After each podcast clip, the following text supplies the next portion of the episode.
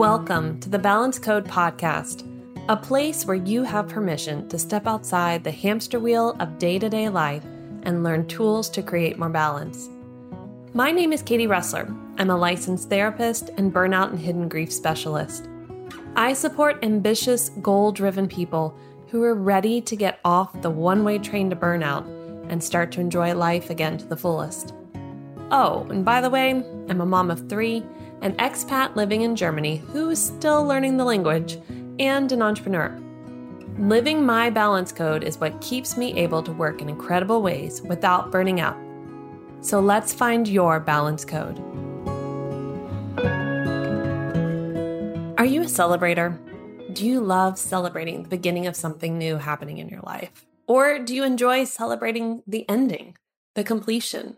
Maybe you enjoy celebrating the progress throughout the process. Well, today we're going to be talking about celebration and the importance of learning how to celebrate the beginning, the middle, and the end, especially for those of us who struggle and move on to the next thing very quickly after we come to the ending of something else, and then later find ourselves maybe in a process of grief or realizing we didn't really learn fully from things that happened to us before because we didn't take the time to stop, pause, process, and celebrate.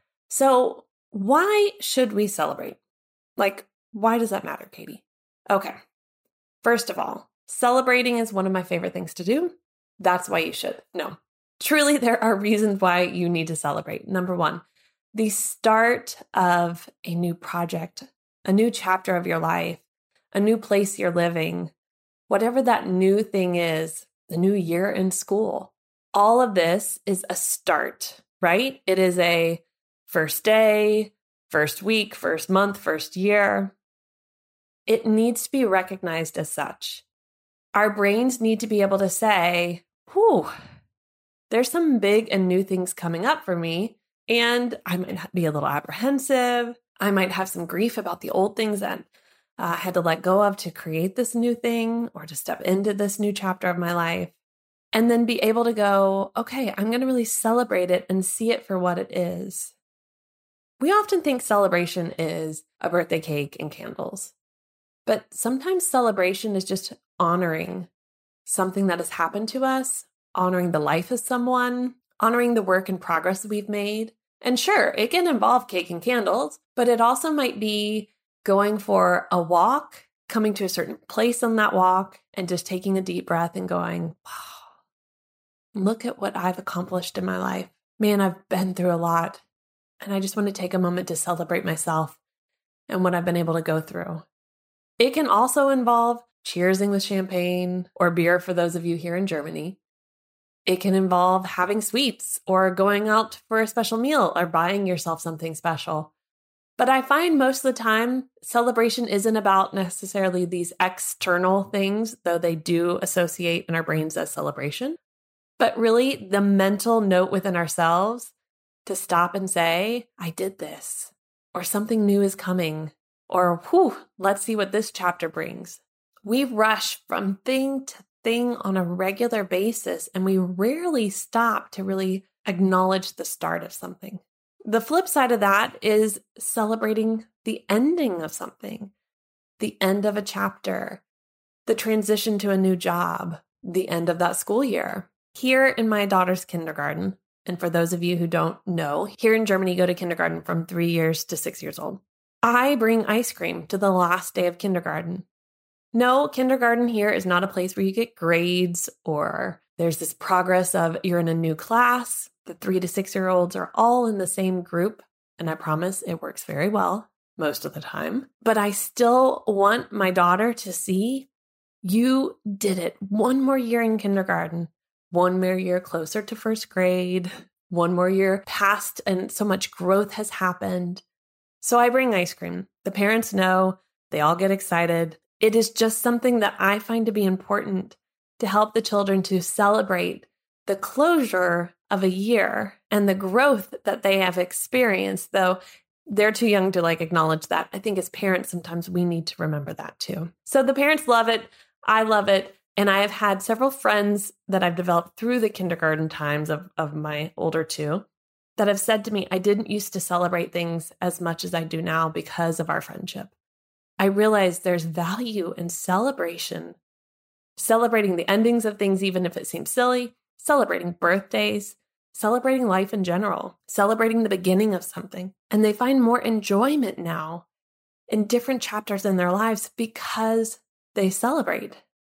That means so much to me because celebration truly is, I mean, if we had to have a pillar of a value that I have, it's to celebrate in life. There's a lot of negativity going on, and it is not toxic positivity or trying to positively reframe something. It is honoring the fact that there is celebration still in life. So when there is a closure, when there is an ending to something, stopping, reflecting, wow, look at that time that I've spent on this project or on this goal or in this chapter of my life in this relationship. And even though it's ending, even though it's time for it to be done, I can see the growth I've made I can see the progress I desire for my future. And I can honor the fact that the past was there and it's helped me to be who I am now. Sometimes celebration is writing a gratitude letter to yourself, to someone else in your life. Sometimes it's really having a moment to go out with friends and go out to dinner, cheers together, and say, ah, We did it, or I did it. But we need to have that closure. I think it's so important because often I find when I work with people who have hidden grief, they were not celebrating along the way. They were not taking time to reflect on personal growth, even the positives and the negatives. They weren't doing the reflection. And because they weren't, they were repeating old habits and patterns that were keeping them stuck. And so now they've learned it's important for me to celebrate. And part of celebration, I always think of like people who are having like their big round birthday, like their 60th or their 70th birthday. Usually people come up and talk and speak at those birthday parties. Or you have the presentation with all the photos and everybody's watching the photos throughout their life, and it's a celebration of their life.